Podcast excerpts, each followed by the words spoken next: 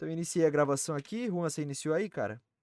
Hum, iniciei aqui também. Beleza, tá gravando de todo mundo aqui, né? O áudio geral. Exatamente. Ah, então fechou. Bora, bora, bora. Então vamos lá. Vamos lá. 3, 2, 1, gravando.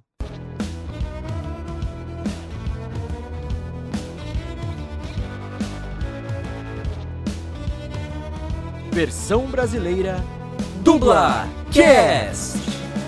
Senhoras e senhores, meninos e meninas, tá começando mais um episódio do Dublacast, o primeiro podcast brasileiro exclusivamente sobre dublagem. Eu sou Teco Cheganças e tenho ao meu lado Victor Volpe. Salve tropa, não tô hoje, mas tem dois nóia no meu lugar. Somos dois jovens dubladores adentrando no mercado da dublagem, mas antes de tudo somos fãs incontestáveis dessa arte incrível.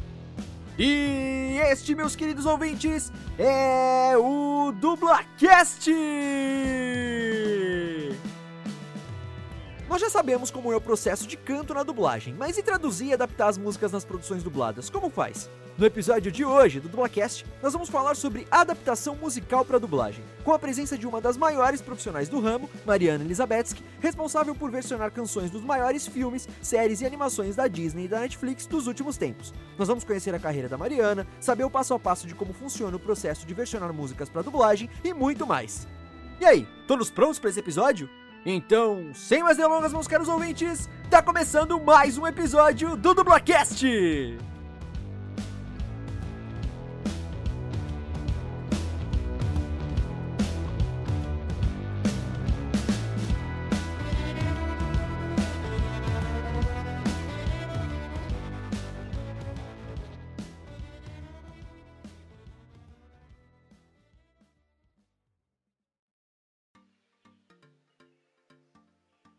Fala galera, tá começando o episódio 94 do Dublacast. Hoje mais um episódio sobre uma área específica da dublagem. A gente já falou sobre tradução para dublagem, já falamos sobre técnico de áudio de dublagem. Recentemente falamos sobre canto para dublagem, no episódio que a gente estava devendo há bastante tempo já. E hoje vamos falar sobre adaptação musical para dublagem. E como vocês puderam já ouvir na abertura do programa, excepcionalmente hoje eu tô sem a presença do meu querido amigo e parceiro de podcast, Victor Volpe. Porém, entretanto, contudo, todavia, ele deixou no lugar dele para me ajudar a conduzir esse episódio com maestria dois competentíssimos podcasters, nossos amigos, ouvintes e parceiros do Dublacast, inclusive já participaram de episódios aqui, um deles ainda é padrinho do programa. Então, sejam bem-vindos, meus queridos amigos Juan Douglas e Marcos Sarto. Muito obrigado por vocês estarem aqui comigo hoje. Como é que vocês estão, meus manos? Ô louco, ô louco, Teco. Tudo certo? Juan aqui na voz. Tô tentando emular aqui o jeito do Vitinho falar para as pessoas que estão com saudade dele, né? Vamos homenageá-lo aqui. Né? Mas excepcionalmente apenas nesse episódio vamos participar. Eu tô muito bem, Tequinho. Tô muito bem, dei uma virada aqui de tempo, peguei um resfriado, mas tá tudo certo, tá tudo legal. Maravilha. E aí, Marquinhos?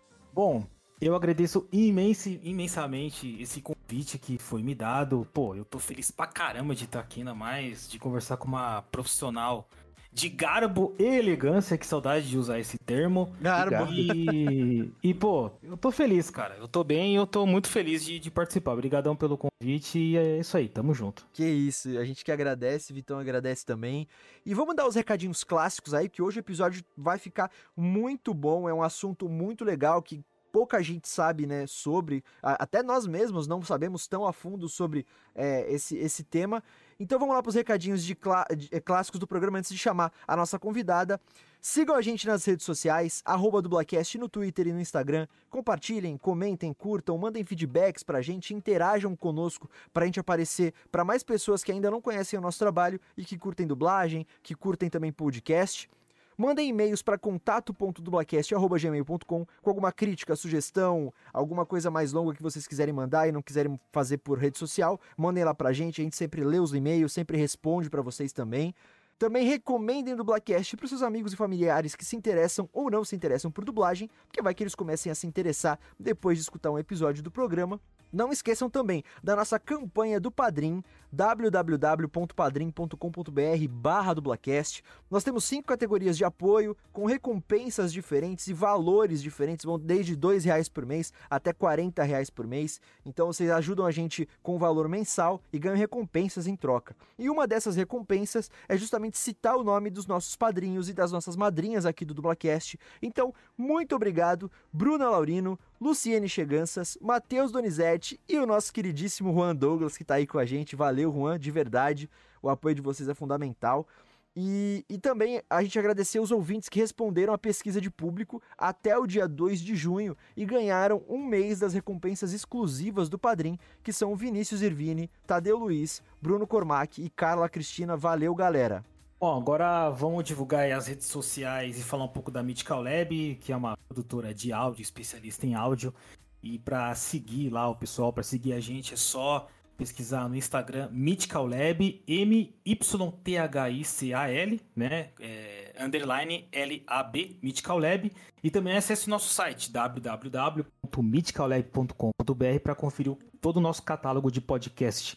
E é tem, além de Dublacast, tem tem também as Epifanias do Rafael, tem também o podcast que o que o Vitor também produziu, que é um audiodrama muito bom, que é de terror, chamado Amazônia, e também para quem curte quadrinho, tem lá Quadrinheiros. Então também pode pesquisar em qualquer plataforma de áudio que tem a gente e lógico, o nosso nosso queridinho Sampa Rio, né, que estamos produzindo a segunda temporada e ó, vai vir bem legal. Aguardem. É, lembrando aí que o Marcos falou nós, né, a, a Mythical Lab, também é porque ele faz parte da Mythical Lab. Sim, o Marcos é um, sim, dos, é um dos fundadores, né, Marquinhos? Não, que isso, o fundador é o Rafa e o e o McLovin, o Henrique McLovin, eu só tô lá só pra, só pra dar pitaco e. Agregar, agregar. E agregar, e agregar. É. Então vamos também lembrar as plataformas onde o Dublacast está disponível, como Spotify, Deezer, iTunes, Anchor.fm, Cashbox, Stitcher e diversos outros agregadores de podcast. Então você pode ficar à vontade onde você quiser escutar o Dublacast. O Dublacast está presente para você, querido ouvinte. Maravilha. Último recadinho, é, vocês já sabem quem é nosso ouvinte, toda semana a gente fala desde o começo dessa pandemia e vamos falar até o final dela, seja lá quando ela for acabar. Mantenham as medidas de precaução ao Covid-19. A vacinação ainda está rolando, né? A conta gota, ainda tá. Alguns estados estão melhores do que outros, estão adiantando a vacinação. Mas é muito importante lembrar que, mesmo após as duas doses da vacina, seja ela qual for a vacina, a Oxford, a AstraZeneca, a Butantan, não estamos 100% imunizados, a gente ainda pode contrair o vírus e pode também, também transmitir o vírus. Mas é claro que a vacina vai é, imunizar a gente no sentido que a gente não vai ter sintomas graves da doença, mas mesmo assim ainda a gente pode transmitir e contrair o vírus. Então continuem mantendo as medidas de precaução, é, fiquem em casa se vocês puderem. Se vocês tiverem que sair, é, saiam sempre de máscara, evitem aglomerações ao máximo, né? Levem sempre álcool em gel na bolsa, no bolso para estar tá passando nas mãos. Se sair também para algum lugar que tem acesso a, a água e sabão para lavar as mãos, lave frequentemente, né? Aquelas coisinhas chatas que eu sempre falo para vocês que eu sou chato mesmo, sou sou extremista nesse lado, mas pô, chegou em casa, põe a máscara de molho na água e sabão, se for a máscara reutilizável, coloca as roupas também para lavar direto, vai tomar um banho. Enfim, gente, vamos vamos se cuidar aí porque a pandemia tá rolando, já vai fazer já fez um ano e meio aí no, no Brasil, pelo menos no mundo até mais. Então, vamos se cuidar, gente, de verdade, porque ela não acabou e mesmo com a vacina a gente não tá 100% salvo. Beleza? Bom, depois de 45 minutos de recadinhos clássicos aqui, vamos chamar a nossa convidada. Hoje a introdução foi até mais longa do que do, de costume, porque a gente teve que falar, apresentar o Juan, apresentar o Marcos aí para vocês. Mas vamos lá, ó.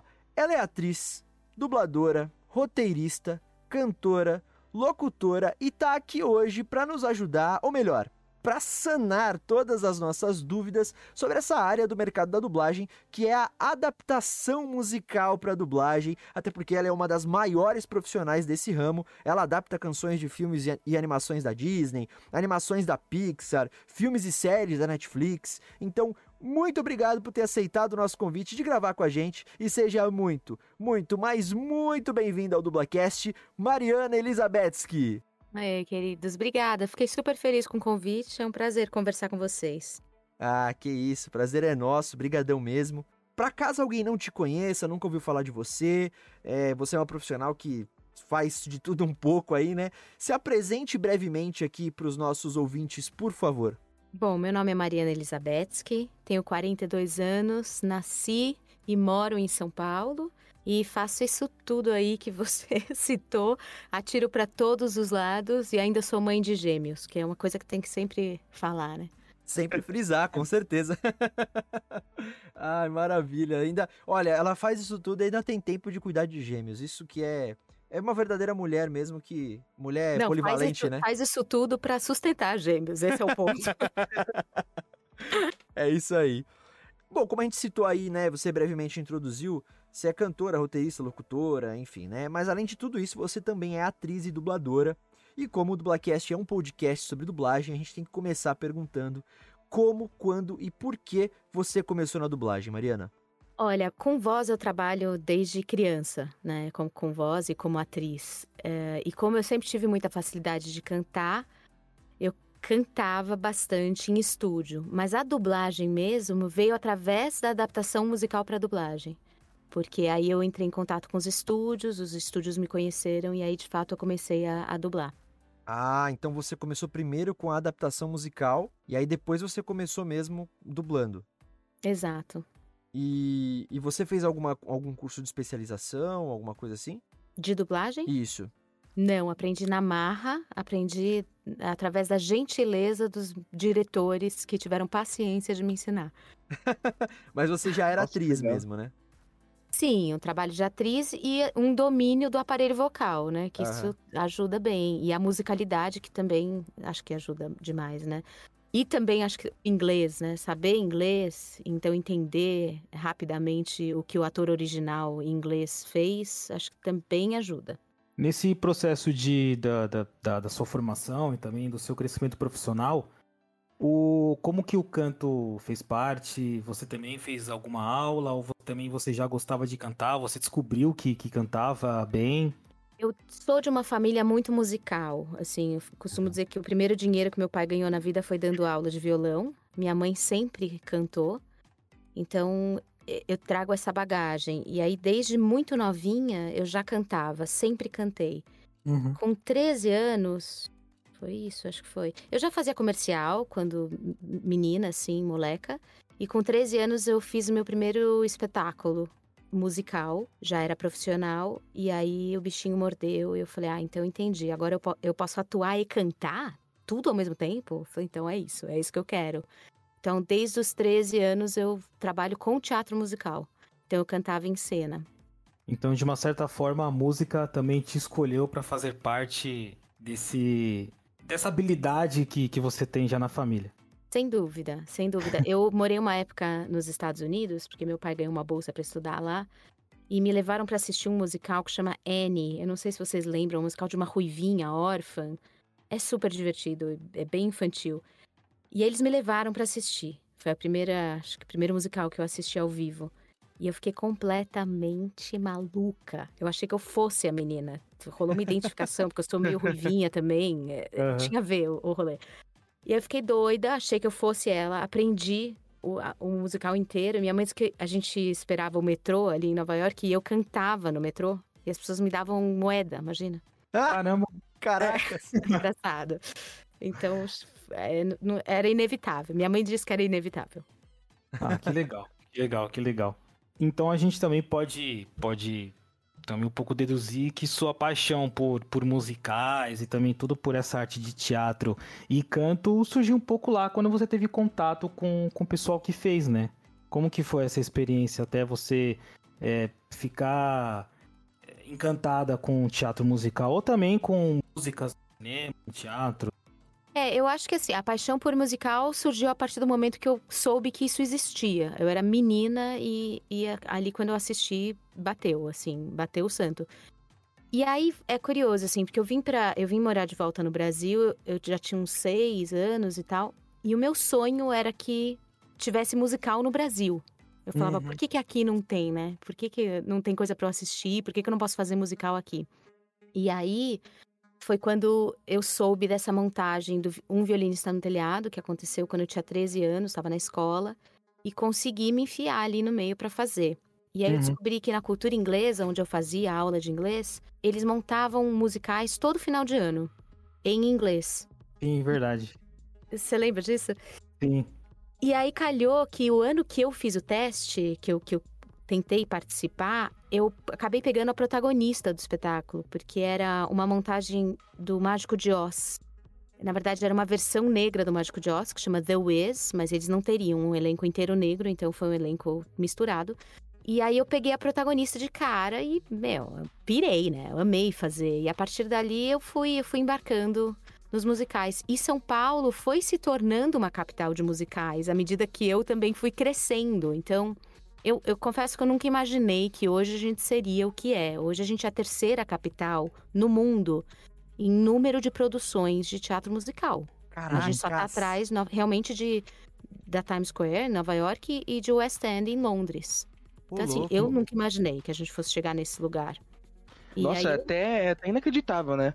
Porque Não como é? é? possível a gente não tem tanto incentivo por parte das dos líderes, enfim, né, pra arte, pra cultura e, nossa, é um número bem espantoso assim. É, Pois é, a gente não tem incentivo, a gente não tem a cultura, né, do teatro musical, é uma coisa Exato. mais recente. Só que a gente tem muito talento, né? Exato. É, Exato. o povo brasileiro, assim, tem muita facilidade pra canto, pra dança, pra, pra- né? Eu acho que a gente é muito artístico. E a gente começou muito mal, nossos musicais eram péssimos, óbvio. A, te- a parte técnica era horrorosa, os microfones não funcionavam, não se ouvia o que o ator cantar. Era uma coisa ridícula. Só que a gente foi aprendendo, né? Então, hoje, tanto tempo depois, assim, a gente tem produções, eu acho, de nível internacional. Acho mesmo. Sim. Tanto que hoje é muito mais fácil para os brasileiros comprarem os direitos dos musicais, porque agora os gringos confiam que a gente vai montar um negócio decente, entendeu? É, A e, é mas- capaz de fazer a altura, né?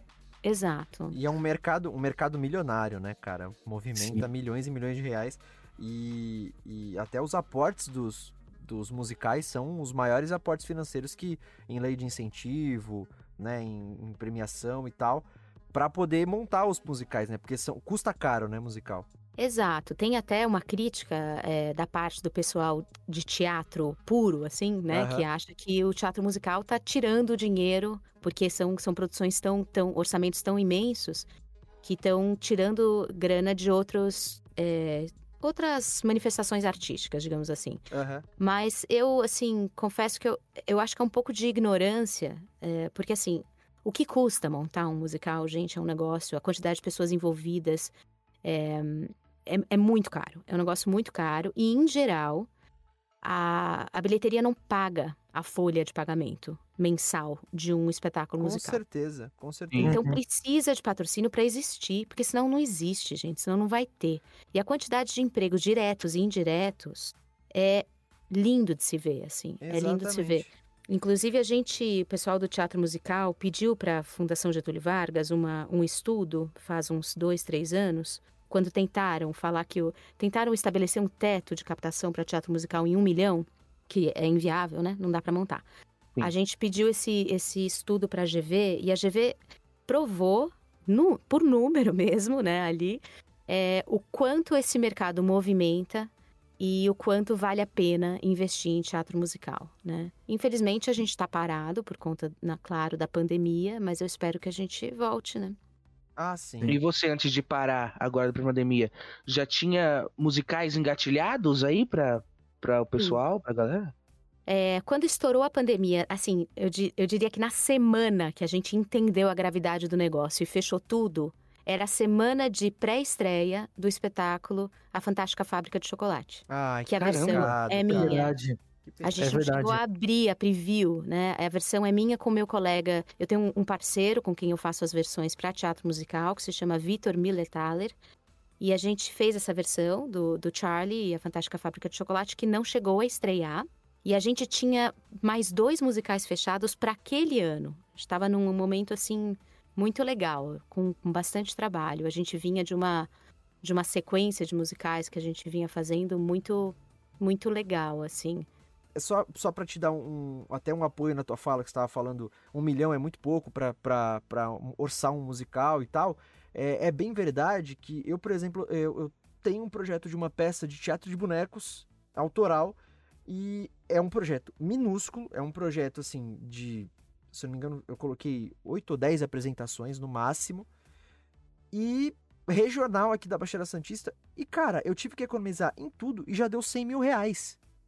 Isso. Qualquer brincadeirinha. É, é muito caro. Os atores. É muito... Desculpa, ah. desculpa te interromper, mas os atores Imagina. ganhando uma micharia. Infelizmente. Uhum. Porque, uhum. sabe, é, aí a gente entra num, sentido também de, poxa, eu sou. Eu não sou ninguém no meio da arte, eu sou né, tô começando e tal, sou novo, ninguém me conhece, então eu não posso também orçar um, um, espetáculo a 300, 400 mil reais, porque eu não vou conseguir essa grana, né? Uhum. Então eu tive que economizar em tudo e já deu 100 mil reais, sabe? Tipo, é muita uhum. grana que vai, sabe?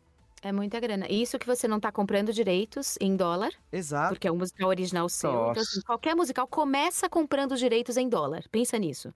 É a primeira coisa. E a partir daí, assim, é, é, é, ridículo. Você olhar uma planilha de orçamento de musical, é um negócio que fala, meu, por que, que alguém se arrisca a tentar fazer isso? Porque é. parece um, uma loucura. Uhum.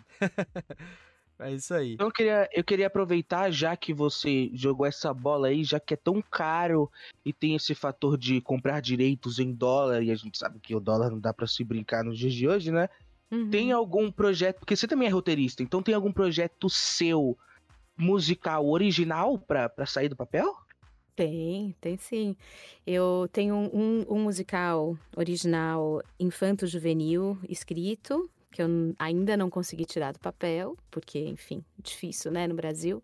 Já tem anos que ele tá aqui na gaveta, mas uhum. é, a esperança não morre, nunca morre. jamais, jamais.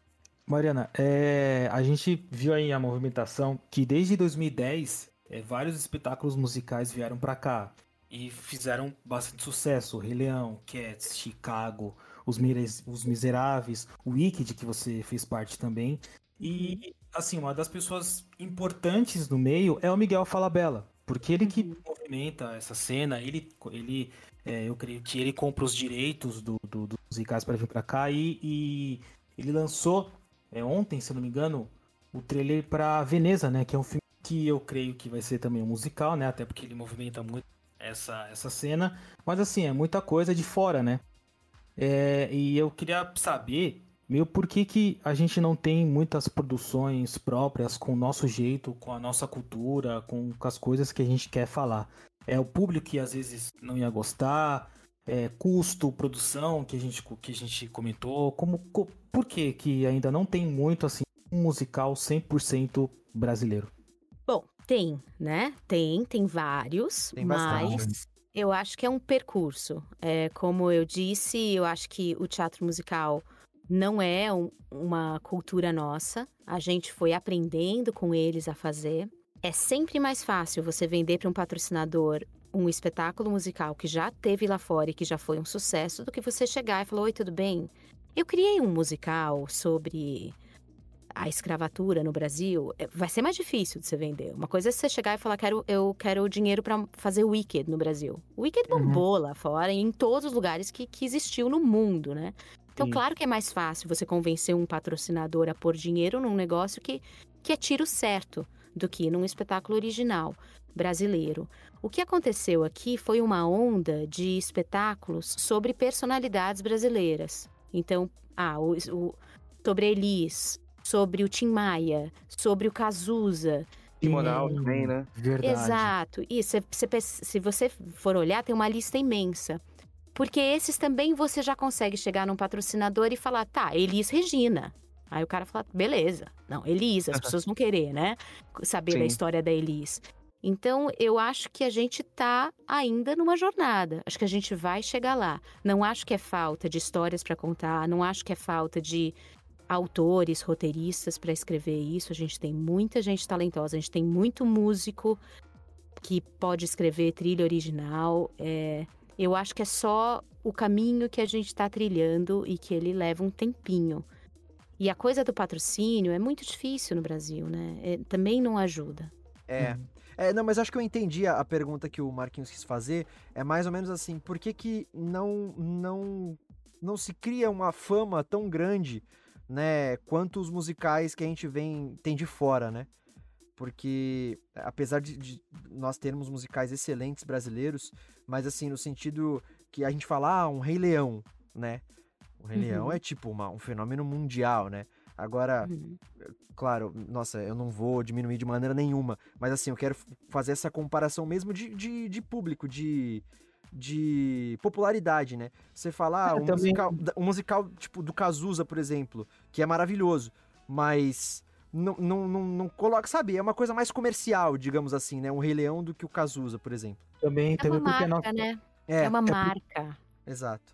É porque também a gente tem uma cultura muito mais de televisão, né? Do que É. às vezes provavelmente de teatro, cinema. Total, total. E eu acho que também tem um outro fator aí, que é a coisa do brasileiro, desculpa a palavra, mas pagar muito pau para americano, né?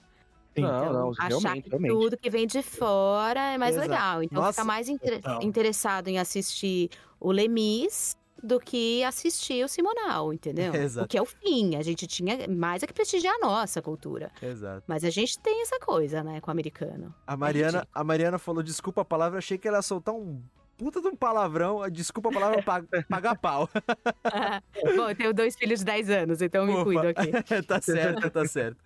É, e tem, tem um, um- Falando sobre esse, esse assunto de musical brasileiro e tal, tem um grupo de teatro que eu particularmente sou apaixonado e pandemia desgraçada faz tempo que eu não assisto nada deles, mas é a, Bar- a Barca dos Corações Partidos. Maravilhosos. É. É, assim, super exemplo ótimo, bem lembrado. Sim, é, assim, é uma das melhores peças que eu vi na minha vida, é um espetáculo deles que é Suassuna, O Alto do Reino do Sol, né? Concordo 100%. Olha, eu tô todo Amo arrepiado. este espetáculo. Nossa, eu É. assisti. Eu É assisti no demais. Sesc, é maravilhoso. Eu assisti no Sesc. Assisti no Sesc Santos. É, acho que foi Sesc Santos, acho que foi, aqui em Santos mesmo.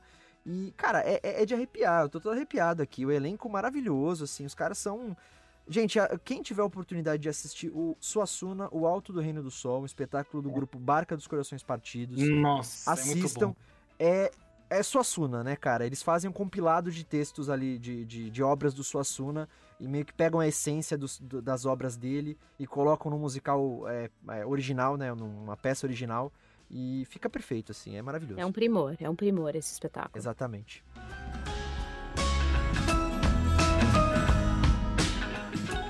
Mariana, agora já saindo um pouco do musical e vindo para o mundo da dublagem, eu queria saber quais são os seus personagens que você dublou, né, preferidos assim.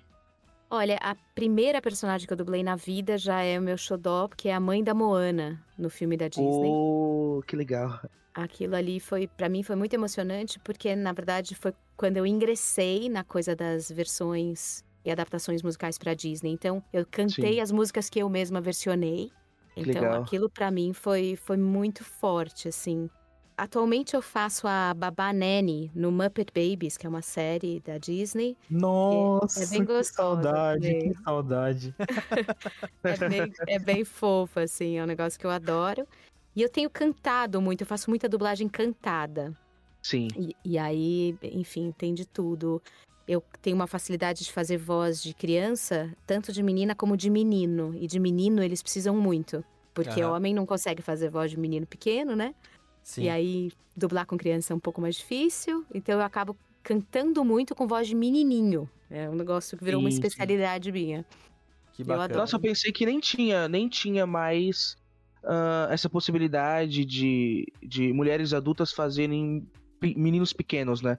Porque tem muita história de dubladoras nos anos 80, anos 90 fa- que fazia muito menino. E eu não sabia que hoje em dia ainda tinha isso. Ah, Úrsula Bezerra Ainda faz até tem. hoje, né? Eu faço bastante. Meu filho dubla, né? Meu filho e minha filha. ah, legal! que legal. Eles estão começando, é uma gracinha. E, e meu menino, ele acaba tendo mais demanda de trabalho do que a menina. Porque é difícil Sim. achar moleque dublando Aham. que, cons- que lê bem, sabe? Que tem uma noção de Sim, ator, sim. que, enfim, que segura a onda. E ele tá ficando fera, o moleque, meu. Muito, muito bonitinho. Tem semana que ele dubla mais que eu. Eu falo, filho, como assim? Mas também com o exemplo que ele tem em casa, né? Vamos É. combinar que Não, a É família verdade. pra ser bom. É gostoso. Exato. E eu acabei montando um home studio aqui em casa por conta da pandemia. Aham. Então Sim. aí é muito cômodo. Ele tá brincando ali de Lego, vem aqui, dubla meia hora, volta lá. Daí ele tá curtindo, não tem nem que sair de casa e tal. Legal. Ô, É, Mariana, eu falei, eu falei que saudade porque, pô, eu tenho 32 anos, né? Então, quando eu era pequeno, eu assistia uma Pit Babies na, na TV. Caco, Uhum. a Pig, Uhum. Monstro. Pelo amor de Deus, cara, que desenho maravilhoso. É demais, né? Marco Sarto, com essa voz de menino, tem 32 É. anos. Eu fico sempre abismado Eu com isso. tenho, eu tenho 32 anos, cara. Minha, minha infância foi recheada de, de desenho, música, de, de dublagem, entendeu? Era maravilhoso. Que da hora.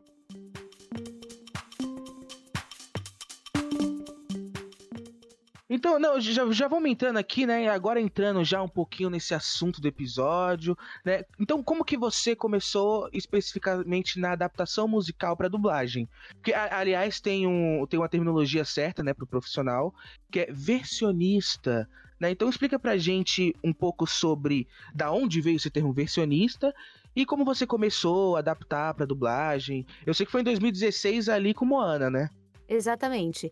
É, versionista vem de versão, né? Que a gente costuma assinar a versão brasileira, tananã, e aí Aham. aca- acaba se usando versionista, embora no português essa palavra não exista, na real, né? Então tem gente que às vezes coloca o crédito como versionista, às vezes adaptação musical, enfim, aparece de tudo.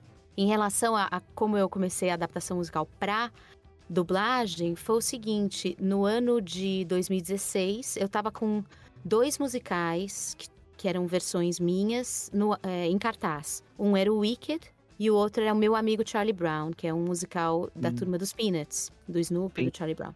No- é, aliás, esse eu tava em cartaz como atriz também, eu fazia, tava em cena. Ah, legal. E aí teve uma profissional da, da Disney Brasil que cuida de character voices, que ela assistiu aos dois musicais e gostou muito da- das versões.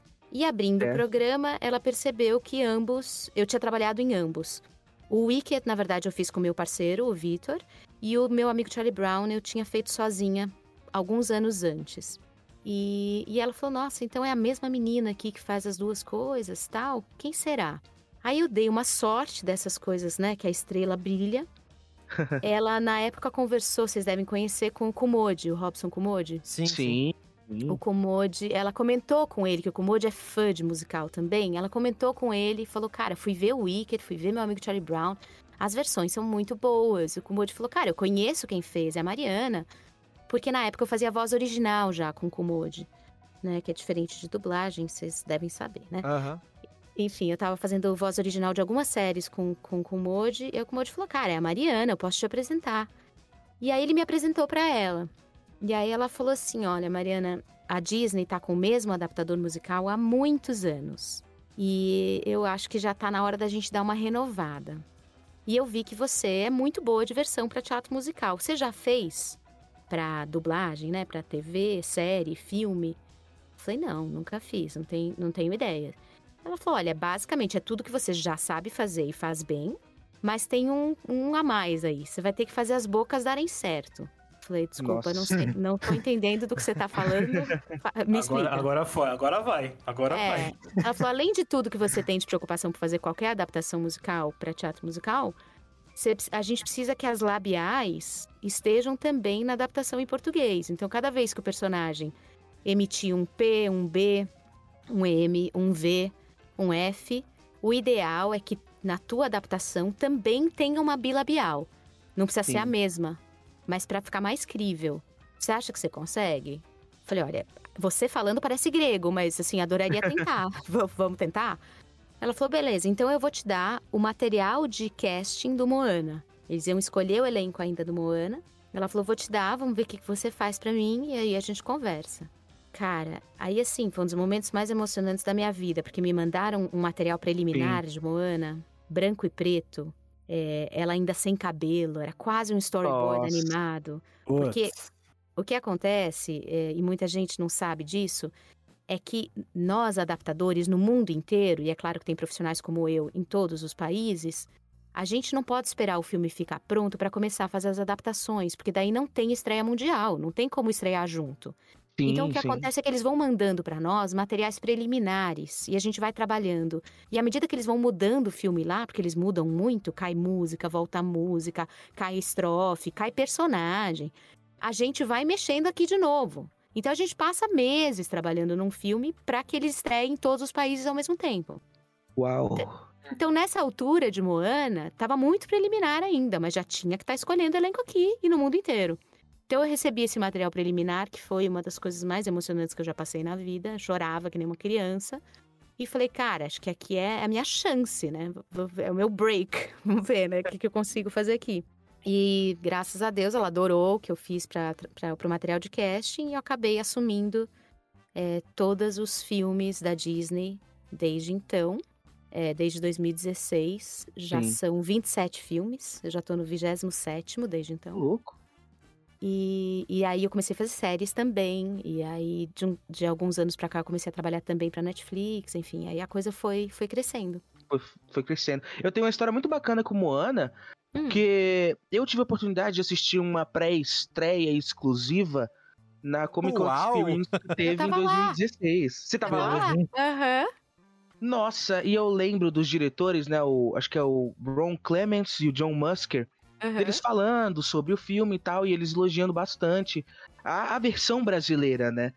E, e nossa, as músicas de Moana grudaram no meu cérebro de uma maneira inacreditável. Assim, sabe quando você se pega cantando sem meio que, que intuitivamente? É, Era o que aconteceu Lin-Manuel comigo. Miranda, né, cara? Então, o cara é sinistro, o cara, é Cara, sinistro. não tem condição, né? Cara, é o Mas a gênio. versão brasileira é sensacional. Eu adoro ver aqueles vídeos comparando versão é, Russa, Macedônia. russa, exato, alemã. E, e a brasileira sempre é um destaque assim. Ah, É mesmo? Você precisa me mandar esses vídeos, acho que eu não vi. O que? Nossa, nos comentários a galera colocando: Meu Deus, o Brasil é incrível, meu Deus, Sabe- como que eles conseguem? Sabe o que, que é maravilhoso? Maravilhoso é você pegar filme brasileiro. Tem uns vídeos desse no YouTube. Tem da- do Tropa de Elite, tem um monte de filmes. Filme Com dublagem do exterior. Com dublagens em outros idiomas. Tem Aham. novela muito da bom. Globo, tem aqui, eu tava assistindo outro dia aquela da Carminha, é Avenida Brasil, né? Avenida Ah, Brasil? Brasil. É, a cena que ela fala. Que ela xinga lá o tufão, fala inferno, que não sei o que, você é uma besta, não sei o que. E.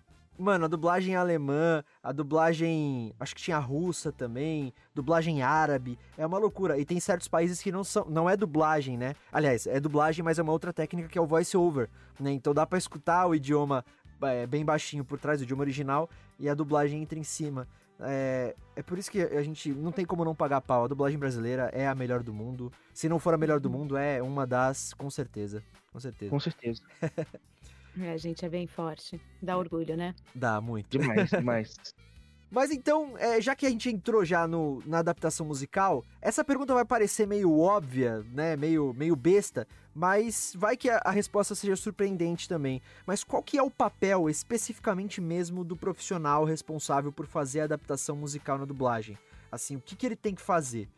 Pô, minha filha de 10 anos, quando perguntavam na escola o que, que a mãe dela fazia, ela, ela falava assim: minha mãe faz a Moana cantar em português. Que eu, louco. eu acho uma definição perfeita, né? Perfeito. Uma Exatamente. resposta boa, uma resposta boa. E, e é bem por aí, assim, é, falando muito genericamente. Claro que, falando especificamente, é, eu tenho a responsabilidade de manter o sentido, em primeiro lugar, manter o sentido do que está sendo cantado, até porque é, é sempre bom lembrar disso. Música em filme musical é história. Né? É Exato. parte da história, é parte da narrativa. E, em geral, são as partes mais importantes da narrativa que são cantadas. Com certeza. Eles não cantam as partes, as partes bestas, né? Eles cantam as partes muito importantes, né? Imagina Quando a como sem Moana- graça seria. Pois é, quando a Moana conta o que ela quer, né? É, o- a gente chama de I want song. Todo herói, toda heroína, se vocês repararem, ele tem, eles têm uma música de I want, que eles contam pro público o que eles querem. E aí eles começam na jornada atrás do que eles querem, né? Então, em primeiro lugar, o sentido daquilo, manter o sentido. Agora, como se faz isso tecnicamente? Tem muitas coisas que precisam ser observadas. Em geral, a gente tem que manter o número de notas do original, que corresponde ao número de sílabas em geral, né, do original. Então, uh, deixa, eu, deixa eu dar um exemplo para vocês entenderem. É, é mais ou menos, é mais ou menos a métrica, né, vamos dizer assim. É mais ou menos a métrica, uhum. quer ver? Então, por exemplo, quando ela canta I don't know how far I'll go. Então ela canta ta ta ta ta ta ta ta, ta. são cinco sílabas que a gente tem.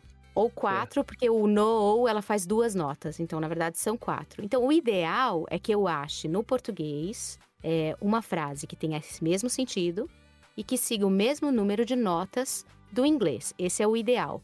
A gente consegue sempre isso? Não. Às vezes a gente dá uma roubadinha e coloca uma notinha a mais? Sim.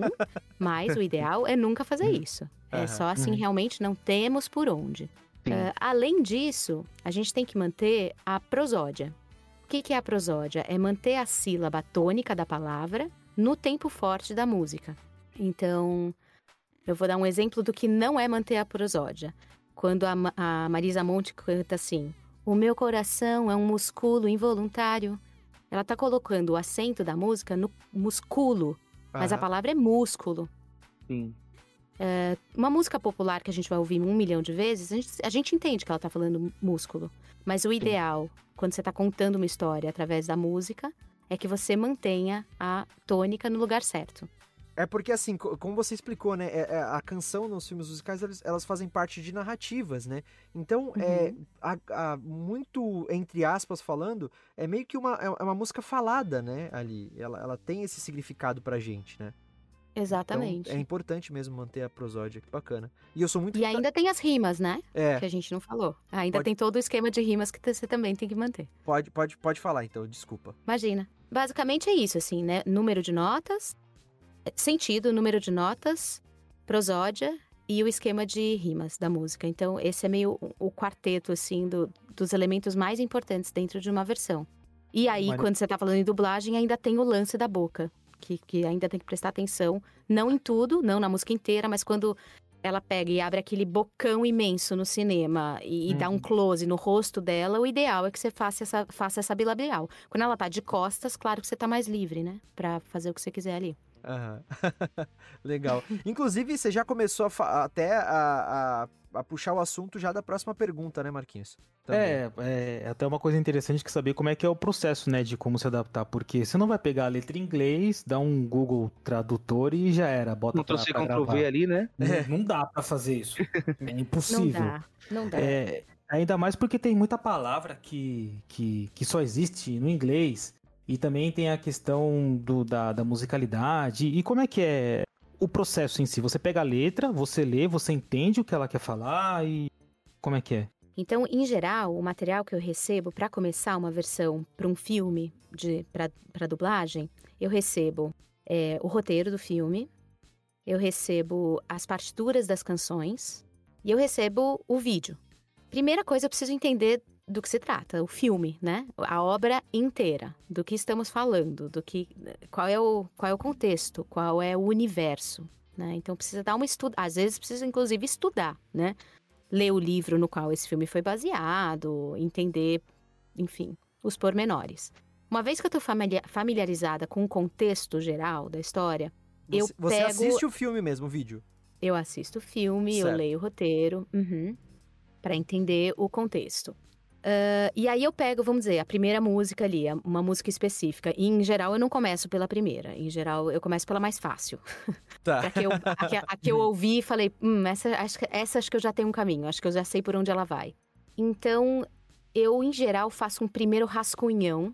Eu não preciso traduzir para depois fazer a versão, porque o meu eu leio e, e eu já tô entendendo tudo, assim, o meu inglês já permite isso. Então eu faço um primeiro rascunho, que são as primeiras ideias que vêm, assim, meio um vômito. E, às vezes já vem até um- uma ideia de rima, às vezes eu muitas vezes eu tento encontrar o título da música ou, ou qual é o refrão, qual é a frase forte, porque uma vez que eu encontro essa, o resto parece que vai se encaixando. E aí eu faço essa primeira, esse primeiro rascunhão e aí é um trabalho de reescrita intenso, sempre com um dicionário de sinônimos e de rimas aberto ao meu Nossa, lado legal. meus dois grandes aliados. E aí eu vou, eu vou trabalhando por aí, assim. Eu, eu costumo, eu gosto muito de fazer, tipo, rascunhão e esquecer e pegar só no dia seguinte. Porque. Isso é ótimo, se distanciar um pouco do material Isso. revisitá-lo com outros olhos, né? me ajuda, eu gosto de dormir, sabe? Sleep on it. É, no dia seguinte eu acordo com outras ideias, eu gosto de. Eu vou levar a criança na escola e no meio eu lembro, eu penso numa palavra, eu tô sempre anotando nas minhas notas do celular, ideias que me vêm. E, e aí eu vou retrabalhando, retrabalhando, retrabalhando até chegar numa primeira versão. Eu, em geral, entrego pro estúdio a letra da, da canção em português, que também tem o inglês junto. Sim. E eu mando uma referência cantada. Como eu tenho muita facilidade para cantar, eu canto a música para que o diretor musical entenda como eu pensei, que às vezes não fica claro só de ler. Como eu pensei as divisões, onde vai ter uma elisão, que uma sílaba vai juntar com a outra, é, como eu pensei aquilo. Às vezes, se é muito complexo, eu coloco a letra na partitura e mando a partitura já toda divididinha para o diretor musical. Nisso, é, em geral, isso passa por alguém, quando é da Disney ou da Netflix, enfim, o cliente revê e fala: olha, isso aqui eu preciso que você mude, isso aqui não é muito a cara dessa personagem. Às vezes o próprio diretor de dublagem fala: puxa, Mari, a gente acabou usando outra palavra quando ela fala disso aqui. Cabe também na música? Quando não cabe, quem manda é a música, porque a música é mais difícil de encaixar do que o diálogo. Então, em geral, as escolhas que eu faço, elas é, ficam preponderantes em relação às escolhas do diálogo, né? Aham. E é isso. E aí tem música que chega em versão 5, entendeu? Versão 6. Nossa. Entendi. É, principalmente de filme. As de série, que é um pouco mais toque de caixa, volta menos. Volta bem pouco, aliás. Em geral, a primeira versão que eu mando é a versão que é gravada, porque não dá tempo, porque é muito volume. Aham. Nossa, sabe que. Não, eu até desculpa isso, mas eu achava que. Que era. Você, eu não sabia que, dar, que teria tantos processos assim, mas eu achava que era assim, ah, você via a música, traduzia do português, mas colocava a nossa brasilidade, né, das falas, e você também escutava a versão original, entendeu? Eu sabia que teria que é, ler o roteiro, assistir o filme, cara, é bem trabalhoso mesmo. Por exemplo, se vocês, é, vocês devem ter assistido Frozen 2. Sim. O Frozen 2, por exemplo, é um filme super complexo, né? Ele é complexo em inglês já, né? Que voz é essa? Quem que ela tá seguindo? Por que, que ela ouve essa voz? Então, assim, quando ela canta Into the Unknown, que no português, assim, tipo, o que, que seria? Ao desconhecido é enorme, né? Into the Unknown, a gente tem cinco sílabas. Ao desconheci, não teria lugar pro do, por exemplo, né? Então, e aí, ainda, além de tudo, a minha chefe da Disney falou: Olha, é, não tem nenhuma bilabial em Into the Unknown. Então, não coloque nada. Eu não quero um V, um B, um P, um M, um V, um F. Não pode ter. Jesus. Nossa, ainda trabalha com limites. Exato. Ela Impostos. falou, e mais? Quando ela canta Into the Unknown, se você conseguir colocar nesse ah, colocar um ão, eu vou beijar a sua boca. que mais, né? Fritas acompanha, né?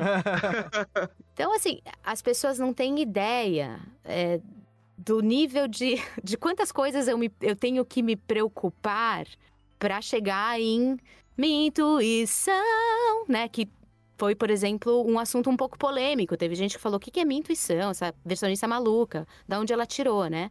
Eu gosto. Eu, eu defendo até hoje minha intuição. O pessoal da Disney defende também. O pessoal do estúdio também defende. Tanto a Mas- música quanto a sua própria intuição pra, né, colocar isso pra frente. Cara, e, e é, pra mim, assim, o que é intuição se não uma voz que você escuta e que te, te diz alguma coisa e que você não sabe Exato. muito bem, mas que você deve, você sabe no fundo que você tem que seguir, né? Não, tá Então perfeito. eu, pra- eu acho que tinha tudo a ver ali com a Elsa, mas não é todo mundo que acha isso. Agora, me dê então outras opções, porque eu tinha 25 que não foram aprovadas, né? Nossa. Pra chegar no minha intuição, gente, foi um parto, né? Então é, é, é difícil. É um trabalho bem difícil, um trabalho muito minucioso. E tem um ponto que eu acabei não falando que é super importante. O inglês é muito sintético. Em pouquíssimas sílabas ele fala muita coisa. E o português é muito longo. A gente precisa de palavras imensas, frases enormes, é um, muito prolixo para contar a mesma ideia. Então tem horas que eu preciso fazer escolhas. Falo, bom, ela tá falando três informações aqui, não vai caber. eu vou ter que escolher a mais importante, as outras vão ficar para trás, ou eu vou tentar encaixar em outro lugar da música. Porque aqui não vão caber. Sim. Por exemplo, vou dar, vou dar um exemplo que é bem, bem legal de, de se pensar. O Mulan 2, é, o Mulan, o live action, né? O mais atual, Ah, ela, tem sim, uma, sim. ela tem uma música que ela canta que é- chama Loyal, Brave and True. Que são três palavras que estão escritas na espada dela. Ou seja, não dá pra mudar, porque tá lá Exato. escrito. Se você for pensar, lo- Loyal, Brave and True são cinco sílabas. Todos os exemplos que eu tô dando pra vocês têm cinco sílabas, não sei porquê. Loyal, Brave and True. Cinco sílabas eles estão falando em lealdade, coragem e verdade. Só o lealdade já dá quatro sílabas. Coragem, verdade, a gente tá falando em dez. A gente precisa de o dobro de sílabas para passar a mesma mensagem. Sim. Então é impossível, vocês percebem? É, Tem, tem, tem lugares que eu me encontro que eu falo, bom, tá, não vai dar. Como eu solucionei Mulan? Em cada estrofe eu falei de uma das virtudes. Na primeira eu falei de lealdade, na outra coragem, bravura. Eu fui indo de uma em uma, porque Aham. todas tinham que ser contempladas na música, porque é a essência do filme, né? Claro. É bem difícil, gente. Caraca. E é um trabalho totalmente. Totalmente. Não sei se seria a palavra certa, mas ele é solitário de certa forma. Ou você liga, tipo, pra pessoa: Ó, fulano de tal, tenho. Tem, me, me ajuda nisso aqui. Na verdade, eu ia dizer ao contrário, Juan. Eu ia falar assim, é um processo muito coletivo, no sentido que ela tem que estar literalmente em contato com direção, com, com a direção musical, com o cliente também, né, Mariana? Nesse sentido, sim, acho que os dois estão corretos. Agora, no, Olha no aí, dia a dia, no, na labuta aqui, é muito, é muito solitário, sim. Eu confesso que eu tenho os meus ouvidos amigos e confiáveis, que são pessoas Sim. que às vezes eu falo, posso cantar isso aqui pra você?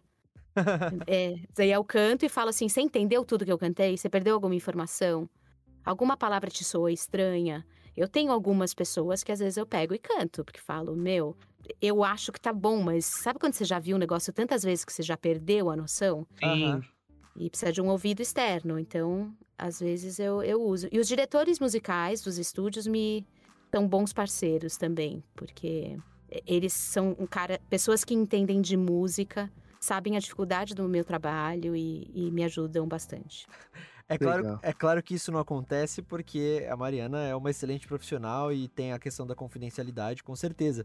Mas já imaginou ela tá cantando uma música que ainda de um filme que não saiu, aí os filhos dela escutam e cantam, na- cantarolam na escola, assim. Amigo, esse é o problema na minha vida. É o verdade? ó. É mesmo? É, porque eles escutam aqui. Eu não fico de fone o dia inteiro, eu não aguento, acho muito chato. Então, assim, eles acabam escutando. E quando eu ouço, eles estão cantarolando ali no corredor, entendeu? é perigosa a coisa. Agora eles estão mais velhos, eu, ai- eu já consigo falar, ó, não pode cantar na escola, não pode contar nada. Mas quando eles eram menores, era um pavor. Eu morria de medo, falava, gente, eu vou perder esse emprego. Eles vão, eles, eu vou entregar alguma coisa, eu vou perder. Ah, mas agora Nesse- eles- estão dublando, eles já sabem, a confidencialidade é essencial, né? Sim. Nesse processo todo, você tem contato com, com, com os músicos originais? com Ou não, é só com o pessoal do Brasil mesmo? Infelizmente não. É muito raro. Agora eu comecei a ter o que eu tô amando. É acesso a umas reuniões que acontecem lá na Disney. Ah. É, quando os diretores dos, ou roteiristas dos filmes contam o que é o filme antes dele estar pronto. Então, contam inclusive o que motivou eles a escrever, falam um pouco da pesquisa. Nos últimos três filmes que eu fiz, eu tive acesso a esse material, que é riquíssimo. Aliás, se Legal. vocês tiverem oportunidade no Disney Plus, tem um documentário é, de Making of do Frozen 2 que Nossa, mostra um pouco desse processo. maravilhoso. Não é demais? Fiquei louca demais, com aquilo. demais, demais. Aquelas reuniões, eu acabo tendo acesso àquelas reuniões, o que me ajuda, me ajuda a entrar mais no universo, entender mais, né? Sim. Tem esse e também tem outro que eu assisti muito, que é um da Pixar, que se chama Por Dentro da Pixar. Eu acho que é uma série, tem uns 20 episódios. Cada um Ai. tem, com um tema e tem um deles que fala sobre isso. Legal, acho que eu não vi esse.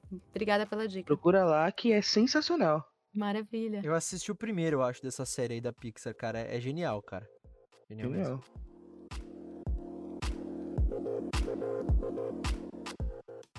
Mariana, quais foram, ou qual foi, A, can- a canção mais difícil que você teve que, que adaptar e por quê? Olha, assim, de musical, o Wicked foi um que, que foi difícil pra mim, porque eu sou muito fã. É um dos meus musicais favoritos na vida. Então, é, não era tanto pela dificuldade técnica, mas pela pressão, eu, eu comigo mesma, é, de fazer um trabalho bacana e entregar alguma coisa à altura do original. Até porque os fãs de Wicked são malucos e sabem tudo de cor, então eu sabia que eles iam estar traduzindo na cabeça o tempo inteiro. Então ali foi uma coisa, uma, uma loucura minha, assim, de que eu queria chegar numa coisa tão bacana quanto. Em termos de dublagem, um projeto que foi muito difícil foi o retorno de Mary Poppins, porque é uma- Hum, o material, é, o material original é puxado, é, é muito bem escrito. Quanto mais bem escrito é o material original, mais eu sofro. né? Britânico também, né? Pois é, e tem o Lin Manuel fazendo, fazendo um rap ali bem puxado. É, Agora cover- você fica falando de Lin-Manuel Miranda, eu fico tão curioso de saber como seria uma versão brasileira de Hamilton. É, nem fale, porque é meu, meu pior pesadelo e, a- e- o meu maior sonho, tudo ao mesmo tempo. Mas é engraçado você você ter falado disso, porque recentemente, agora, neste momento, eu tô trabalhando num filme dele, Sim. que, que eu não posso contar, mas que esse realmente, eu acho que até hoje foi o maior desafio da minha vida. Porque é bem no estilo de Hamilton, tem bastante rap Sim. e, meu Deus do céu, assim, um negócio muito complicado de fazer. Nossa, agora eu tô curioso pra saber. Ai, ai. Agora, dessas. desse. De todo esse material aí que você falou, principalmente desse específico pra dublagem, o que que é mais difícil de adaptar numa canção? É, é labial mesmo? Ah, é uma boa pergunta. Eu acho que é ah, o conjunto de tudo, sabe? É fazer tudo funcionar. É fazer o sentido tá lá, a poesia tá lá, todo o esquema de rimas, as labiais estarem bonitinhas no lugar. É, tem uma coisa também um, que é um pouco mais subjetiva que a gente costuma falar que é a voz da personagem. A gente, cada um fala de um jeito, né? A gente se comunica de um Sim. jeito que é de acordo com o nosso repertório, com a nossa criação, com o que a gente acredita na vida. Então, também trazer essa voz, por exemplo, sei lá, vamos pegar a, a própria Mary Poppins, né? Ela é inglesa, ela é formal, ela é sarcástica, ela é irônica, ela tem um humor muito particular. Como ela fala, sabe? Como ela se expressa. Que palavras ela usa? Não são as mesmas palavras que a Moana, você percebe? É diferente. Quem é essa mulher? Então, assim, encontrar também essa voz que, que você fale, ok, eu tô convencida, ela, ela falaria essa palavra, ela usaria esse tipo de expressão, ela, ela faria esse tipo de piada, sabe? Aham. É, juntar tudo isso, porque é um quebra-cabeças mesmo. É por isso que é importante você saber o contexto da obra e tudo mais, né? Exato, exatamente. Fico imaginando, né? Porque você, Mariana, tem um background impressionante, né? Além de- desses acessos aí, você, na, na sua vida pessoal, toda a sua carreira, né? Então, fico imaginando como que funciona a cabeça de um de um versionista que talvez não tenha tanta bagagem quanto você. Deve ser uma loucura, né? Eu, eu, assim, eu comecei a fazer versão tarde, né? Se você for ver de idade, assim, né? Eu, Sim, eu levei um sim. tempo. E eu, eu, eu acho que não foi à toa. Eu sinto que tudo que eu estudei e todas as experiências que eu tive nas diversas áreas da minha vida, parece que de alguma forma foram me preparando para hoje conseguir executar esse trabalho. Então, assim, o meu, todo o meu background musical, meu background de inglês, toda a minha, eh, a minha relação com a dramaturgia, por ser atriz, por ser roteirista. Sabe quando parece que tudo foi juntando? E assim, sinto que cada dia eu escrevo melhor, né? As versões. É, é, O começo era meio capenga. É, Você vai melhorando, você vai pegando o jeito da coisa. É, é prática, né? Claro, claro. Eh, A gente tem uma dúvida aqui que, por exemplo, né? Hoje tem muito lançamento de clássicos da Disney, né? Daqueles desenhos antigos, 2D, né? E hoje estão se transformando em live action. Você trabalhou na Bela e a Fera, no Aladdin, né? No, no Dumbo, na, na Mulan, que é mais recente, né? Então eu queria saber como funciona quando a gente tem uma música, por exemplo, do Aladdin, que é Você Nunca Teve um Amigo Assim, que ela, desde, eu acho que a Aladdin é de 92, então, desde 92 já tá na nossa cabeça daquele jeito que ela é, né? Então, como que é adaptar essa essa canção, essa nova versão, né, sem mudar muito o que já tá estabelecido na cabeça da gente e que a gente sabe que esses live action são feitos, né, para pegar ali na nostalgia. Total.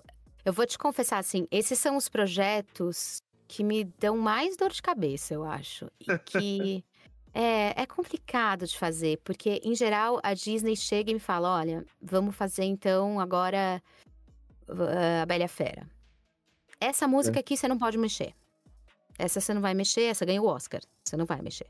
É, nossa, tem esse peso do Oscar né? também, né? É. é. tem as coringas, né? Tem as músicas coringas que não é. pode mexer. Eles, em geral, é, eles já me mandam um material apontando o que eles querem que eu mexa. Então, às vezes, tem termos que foram usados que já não são mais politicamente corretos, que eles falam, ó, oh, isso aqui, por favor, acha uma outra solução. Tem trechos que vêm que são novos, né? No Rei Leão mesmo, né? A música do Scar tinha umas partes novas. Sim. Então, é, no Aladdin também. Então, os trechos novos, claro que eu preciso fazer, mas eu preciso fazer dentro do estilo que foi feito o outro, né? Porque senão não vai juntar Lé com, Lé com Cré, né? Exato. Então, assim, sabe quando você, tá mexendo no trabalho de outra pessoa? Eu Sim. acho sempre difícil. Eu adoro quando vem, por exemplo, na própria Bela e a Fera, tinha a música nova da Fera, que eu acho linda. Aí é uma música inteira nova, e ela é inteira minha, sabe? E aí eu posso Sim. fazer do meu jeitinho. Aí eu acho uma delícia. Eu, eu sou dentista de formação, isso eu não contei para vocês. Caracas! É, Do nada, é, assim? Eu, é, eu atuei como dentista até, sei lá, cinco anos atrás. Eu Uau. tinha clínica, tudo. E eu costumo dizer que, tipo, pegar essas versões é igual é, retratar canal, sabe? Que outro profissional tratou o canal e aí você precisa ir lá resolver o canal que tá ah, dando sim. infiltração, uhum. assim. Sim. É tipo retratar um canal, é dor de cabeça. É Cara. difícil. E o público, em geral, reclama. O público não vai gostar, o público não vai aceitar, o público vai rejeitar. Então, assim, eu já entro sabendo que eu tô entrando meio para perder, assim. Mas eu, eu faço o que eu preciso fazer, né?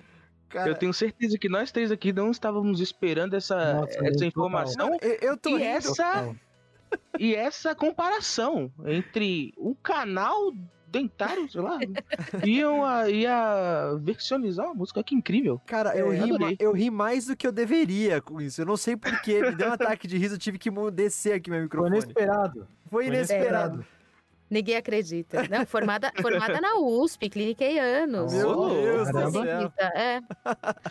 Ô, Mariana, Mariana, uma coisa, eu não sei se você já teve, eu não sei se você ou seus amigos já tiveram contato com, com outras produções de, de, de musical ou de teatro que não seja inglês, é espanhol, é alemão, enfim, outra língua, é o mesmo processo ou tem uma ou tem uma dificuldade a mais?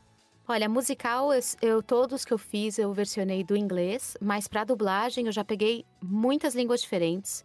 Eu já versionei coisas, tipo, juro, é, coreano. Foi o último, a maior encrenca que eu já recebi foi coreano. Eles me mandaram o cara cantando em coreano, me mandaram a letra em coreano, não sei para quê, me mandaram a letra em inglês, já uma tradução para eu entender do que ele tava falando. E, é e aí eu hein? muito, aí eu fiz a versão do inglês. Mas ah. assim, eu te confesso que eu não sabia em que trecho ele tava falando daquilo, entendeu? Nossa. Então eu meio que entendi mais ou menos. Eu entendi assim o contexto do que, que ele tava falando, que no caso, sei lá, ele tava falando de um tênis que ele queria e quase que escrevi uma letra original, né? Assim, sobre uhum. o tal do tênis e tentando entender como encaixar naquele coreano. Então, às vezes aparece. Do espanhol é muito tranquilo. Do espanhol é uma delícia. Porque muitas palavras são iguais. Tem mais uhum. a questão de que eles adoram fazer inversão no espanhol. E eu sou, eu sou uma versionista que evito inversão. Tipo, uh, deixa eu dar um exemplo. Em vez de falar como é bom estar aqui, estar aqui é bom, sabe? Que eu acho que é um jeito que a gente não fala na vida. Então eu procuro não usar esse tipo de inversão na- nas versões. O espanhol usa. Então às vezes eu preciso ficar só, sabe, fazendo trabalho de colocar no lugar, inverter, inverter pro, pro lugar certo. Então, mas o espanhol é muito sussa. Eu consigo até usar rimas, às vezes que eles usaram, eu uso igualzinho. Ah, que legal. E e enriquece, né? Enriquece, né? Sem dúvida. Maravilha. Mas dessa, mas dessa do coreano, pelo amor de Deus, cara. E, pra, e pra romanizar todos aqueles ideogramas, nossa, pra fazer sentido, pelo amor de Deus. E você sabe que às vezes aparecem umas encrencas que é rimar uma palavra em outra língua com uma palavra em português. Por exemplo, Ô, tem uma série da Disney que chama Fancy Nancy, que ela é uma menina que é louca por francês, por Paris. Então ela usa palavras em francês no meio da, da letra, que eu preciso manter. E aí eu preciso rimar português com francês. Então ela sempre fala oui, oui, ela sempre tem uns oui, oui. E aí lá vou eu achar as rimas com i ou com ir, pra dar certo. É. Meu Deus. Esse, esse negócio coreano que você falou, teve uma, um exercício que a gente fez, que a minha turma fez na, no curso de dublagem, que era, a gente pegava, foi até a Laudi Regina que deu essa aula pra gente. É, e ela pegou um dorama, né, uma novela coreana qualquer e tal, e ela passou pra gente e o exercício era o seguinte, era bem mais trabalho de ator mesmo do que trabalho de dublagem especificamente, era um exercício de ator. Ela falou assim, olha, assistam essa cena e escrevam o que vocês entenderam dessa cena. É, tipo assim, meio que traduzam do coreano aí que- os diálogos que vocês estão vendo pelo contexto que vocês estão vendo. Óbvio, a gente não entende coreano, a gente não sabia falar coreano, então era pra realmente fazer. A gente criou uma cena nova, né? E depois disso a gente usou esse meio que roteirinho que a gente fez pra poder dublar. Então foi, foi bem é, difícil, e, mas foi assim, um trabalho de ator excelente, porque dá. é, mexe com improviso, tem a questão da métrica também, aí entra as técnicas de dublagem especificamente. Mas assim, também foi uma coisa que a gente viu um pouquinho dessa tua dificuldade, né? Um pouquinho dessa dificuldade de, de versionar e tudo mais. Legal. Mas legal esse exercício, hein? Muito, muito bacana, muito bacana mesmo. Tem até hoje aqui anotado a cena que eu fiz, não foi nada com nada. Ah, e ela pediu também uma indicação. não, é justamente não foi nada com nada, porque ela pediu uma indicação seguinte: que a última sílaba do que a gente entendesse ouvindo teria que. A gente teria que encontrar palavras no português pra, pra colocar.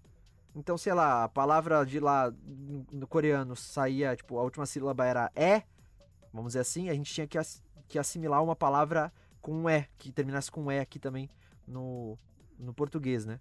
Então foi, bem, Uhum. foi bem desafiador. Muito legal, muito legal. Exercício para versionista também. Também, muito bacana. e Mariana, é, você é responsável por adaptar canções de filmes e séries que são sucessos absurdos, né? Que a gente já falou tanto aí dos musica ah, os filmes musicais da Disney, as animações, né, e tudo mais. Mas você também está adaptando por trabalhar para Disney, está adaptando músicas das séries do universo cinematográfico da Marvel, né? E nós somos grandes fãs aqui do universo cinematográfico da Marvel, a gente não podia deixar de perguntar como é que foi o processo de adaptar as músicas de WandaVision, porque tinham jingles, né? Tinham músicas bem complicadinhas ali, imagino. Como é que foi esse processo? Bom, primeiro que foi uma grata surpresa, porque eu não tinha feito nada ainda pra Marvel. E hum, eu contei aí com uma ajuda preciosa do Cantu, o Sérgio Cantu, que ele Maravilhoso. é o, é o cara, né? Se alguém entende de Marvel, é ele. E eu confesso que não é muito o meu universo. Eu não assisto muita coisa, não, não conheço muito. Meu, meu filho sabe um pouquinho, eu sei bem pouco, mas ele, o Cantu me ajudou muito. é, tive muitas dúvidas, fiquei com ele por WhatsApp, falava isso aqui, posso chamar o, o, o visão disso ou daquilo, né? É, é- é um ciborgue, é um quê? Sabe essas coisas? Você não pode errar, né? A Marvel é muito, muito sério ali o, o É. esquema. Então Sim. ele me ajudou muito. As músicas eram muito divertidas. Eu, eu de cara entendi ali que era tudo muito sarcástico, tinha muito. Era um humor muito bacana. E, cara, mergulhei de cabeça, fui com fé, eh, deixei de lado ali o medo de desagradar os fãs, porque eu sei que o pessoal também é, é bem exigente. Mas, graças a Deus, deu tudo certo, assim. Eu recebi é, comentários muito legais de gente que é muito fã. Acho, acho, que as versões passaram bem. Ficaram incríveis, ficaram incríveis. Justamente eu fiz essa pergunta porque, como eu te falei, né? Eu, eu imaginava, porque eu escutei também as músicas no original em inglês. E são músicas bem complicadas, são jingles, né? Tem aquela parada de uhum. ser uma série que tem essa coisa de televisão dos anos 70, 90. Passear pelas eras, né? É, passear Era pelas isso que eu ia falar, é, porque cada episódio tinha um estilo musical de acordo com a era isso, que eles estavam, né? Exato. Com a década que eles estavam. Então é muito diverso, teve de tudo ali, né? Sim. E o nome, o título do, da série WandaVision é em inglês, né? Porque o, o nome ele foi traduzido para é... ah, o nome não, perdão. Nas músicas foi traduzido para Wanda e Visão, né? Uhum. Então é bacana, é bacana mesmo. Isso já chega pronto para mim, viu? Isso não é escolha minha. Ah, sim. É, sim, é sim. o título eles falaram: bom, Mari, é Visão, vê se você consegue encaixar aí como encaixa. Eu falei: bom, tem, só tem uma forma. Tem que ficar desse jeito. Ah, não, tá bacana uhum. e tal. Então tem muita coisa também que acaba não sendo escolha minha, que é a escolha do cliente, especialmente títulos, já vem tudo meio definido, né? Sim, principalmente Marvel, né? Eles têm uma uma, um padrão bem grande assim para as produções deles, né? Tanto que no, nos videogames a Marvel ela padroniza todos os nomes próprios, né, de heróis e tal, eles têm que ficar no original mesmo em inglês. Uhum. Né? Então é, o Homem-Aranha, Spider-Man, tudo mais, enfim. Uhum.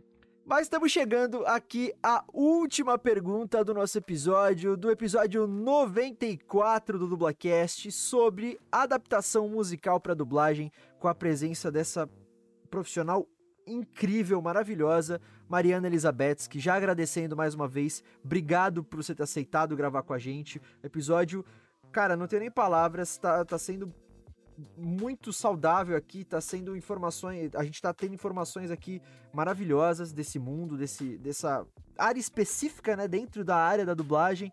Então, brigadão mesmo.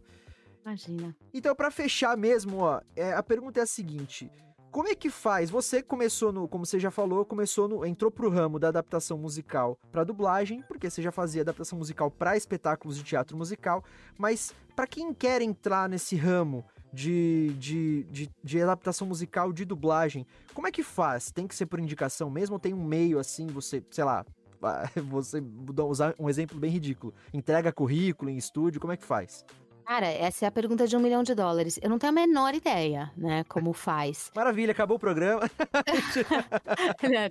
Mas assim, eu acho que precisa se aprimorar em fazer versão. Acho que precisa uh, se aprimorar no inglês, na música e, e estudar, né? Ter, ter, bagagem.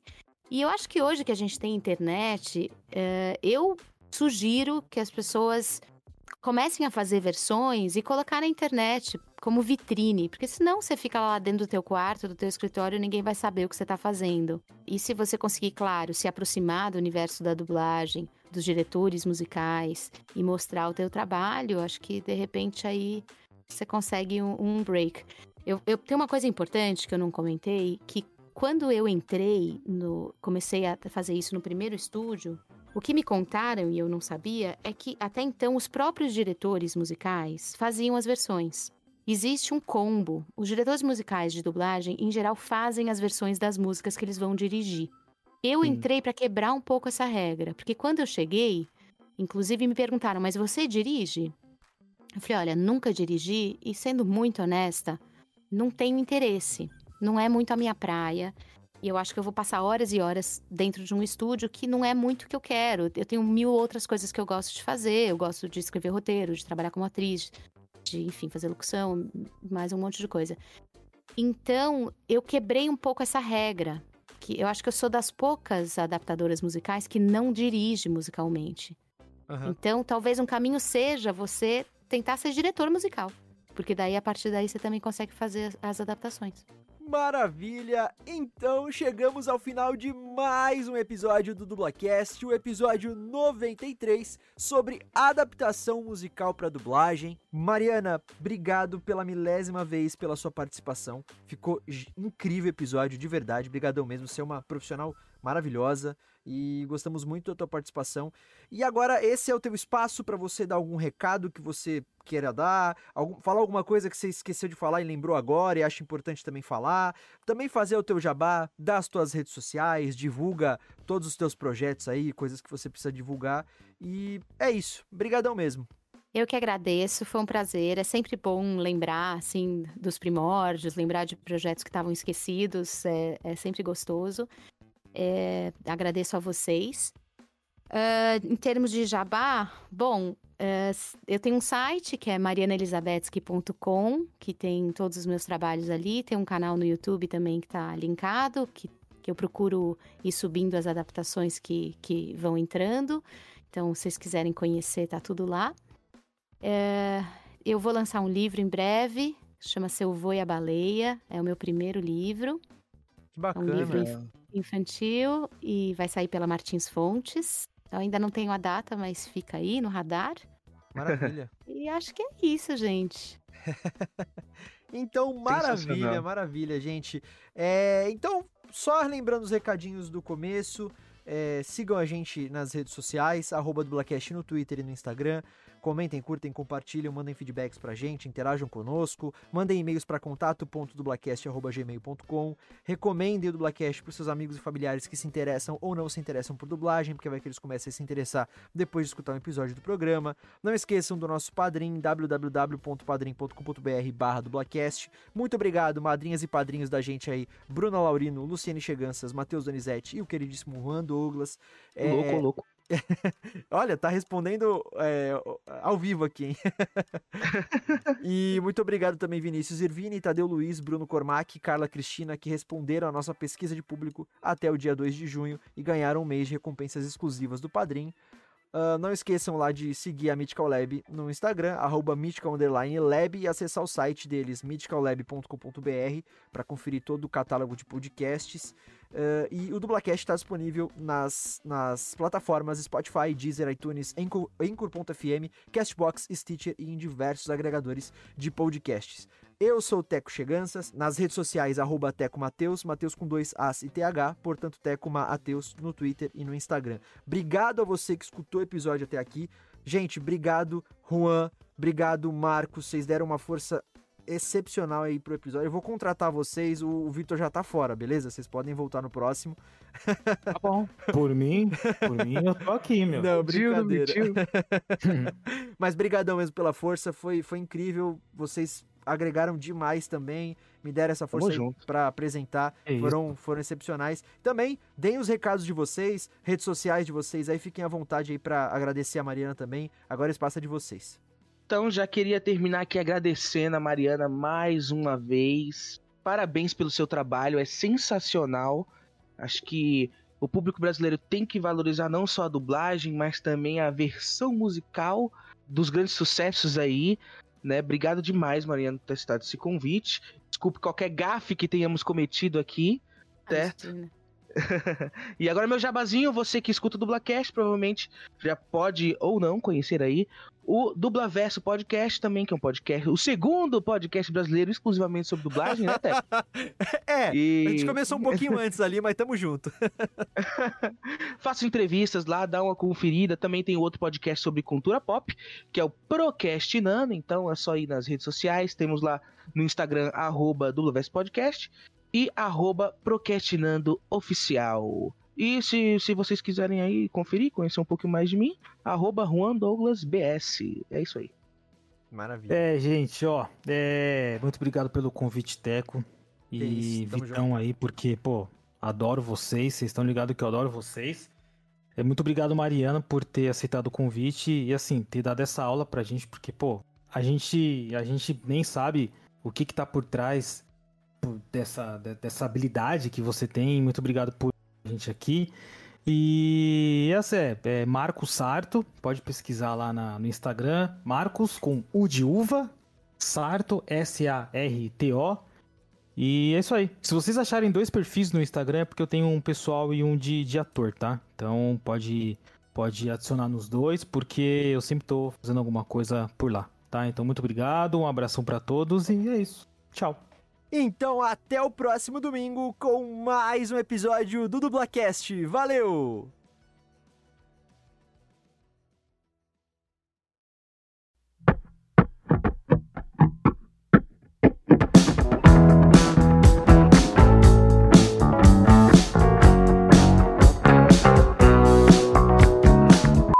Hoje um episódio sobre Já errei, vamos lá de novo? É, deu uma, deu uma cortada. É. Deu uma cortada aí? É, quando você fala. Aí. Pode ser o Discord, porque tá. Eu tô Ah, falando supressão de alto. ruído? É, isso. Ah, tá. Então vou de novo. É que geralmente aqui costuma ficar normal na gravação. Tá bom. Então vai lá. Nós temos cinco categorias de apoio, com cinco. É... Hã? Vamos lembrar também as plataformas onde o dubla... o dubla... Eita, já, já, tu viu que já deu aquela engasgada, né? Tá, vamos lá. Vamos também lembrar as plataformas onde o Dublacast está disponível, como Spotify, Deezer, iTunes. Eita, você vê, né? Eu tô... É porque a Mariana, ela traz esse negócio de... tá né? nervoso, Eu tô tá nervoso. aqui com ela. gente, para com isso. Fica tranquilo. Coitado, já tá esperando há 15 minutos já. Vamos lá, vamos lá, vamos lá. Vamos também lembrar as plataformas onde o Dublacast está disponível. Spotify, Deezer, iTunes, Anchor.e iTunes. Por que iTunes? Eu não sei. Mas é iTunes. Vou- Desculpa, Porque- até vamos agora- mais uma vezinha. Porque agora mudou, é Apple Podcasts, é isso? Também tem isso, né? Não, mas é, eles Eu- usam iTunes também, então não tem Então, problema. beleza, Vai lá, vai lá. beleza. E- É. Vai fazer uma pergunta, Juan? Desculpa. Não, falei, falei, eu te interrompo, falei, falei. Ah, foi o Marcos. Meninos, posso interromper um pouquinho? Claro. Eu me ouço duplicada. Eu, eu ouço um delay da minha voz que, que me, tá me atrapalhando um pouquinho. Tem alguma coisa que eu possa fazer? Nossa, Será vocês estão escutando alguém duplicado, gente? Não. Não, não. Tá escutando retorno? Então deve ser dela mesmo. Pera aí, deixa eu ver o que pode fazer. Você tá usando fone, né? Eu tô de fone, sim. Certo. Peraí, eu, eu fechei. Ah, ah acho que fui eu mesmo o problema. Acabei de fechar um, ar- um. Desculpa, um software de gravação que tava aberto aqui. Ah, Fechei e resolvi. Então, fica eu arrumei o problema, eu resolvi o problema. Bora. Demorou, não tem problema não. Pode ir aí, Marquinhos, por favor. O trailer pra Veneza, né? Que é um filme. E acho que vai ser musical. A cara dele é, é meio que fazer musical. Mas assim, Marquinhos, É, Marquinhos, é, depois Oi. que você falou Veneza, repete aí, por favor, porque começou a travar. Mas, Mariana, estamos chegando aqui ao final de. Opa, pera aí, que eu já puxei errado. É. Agora vamos chegar na última pergunta, não é no final ainda. Legal. É, só uma coisa, eu tinha falado que essa seria a última pergunta, mas eu preciso fazer uma- a última mesmo aqui antes da gente encerrar. É, então eu vou só, eu só vou, e ela é bem curtinha, tá? Mas eu só vou refazer a, a introdução dessa pergunta que eu fiz agora, pra ela ser a penúltima, e agora sim é a última, tá? Rapidinho. é uma profissão maravilhosa a gente nem sabe por desmistificar toda Cara, essa travou, maravilhosa. Pra você falou, a gente nem sabe, deu uma travada. Uma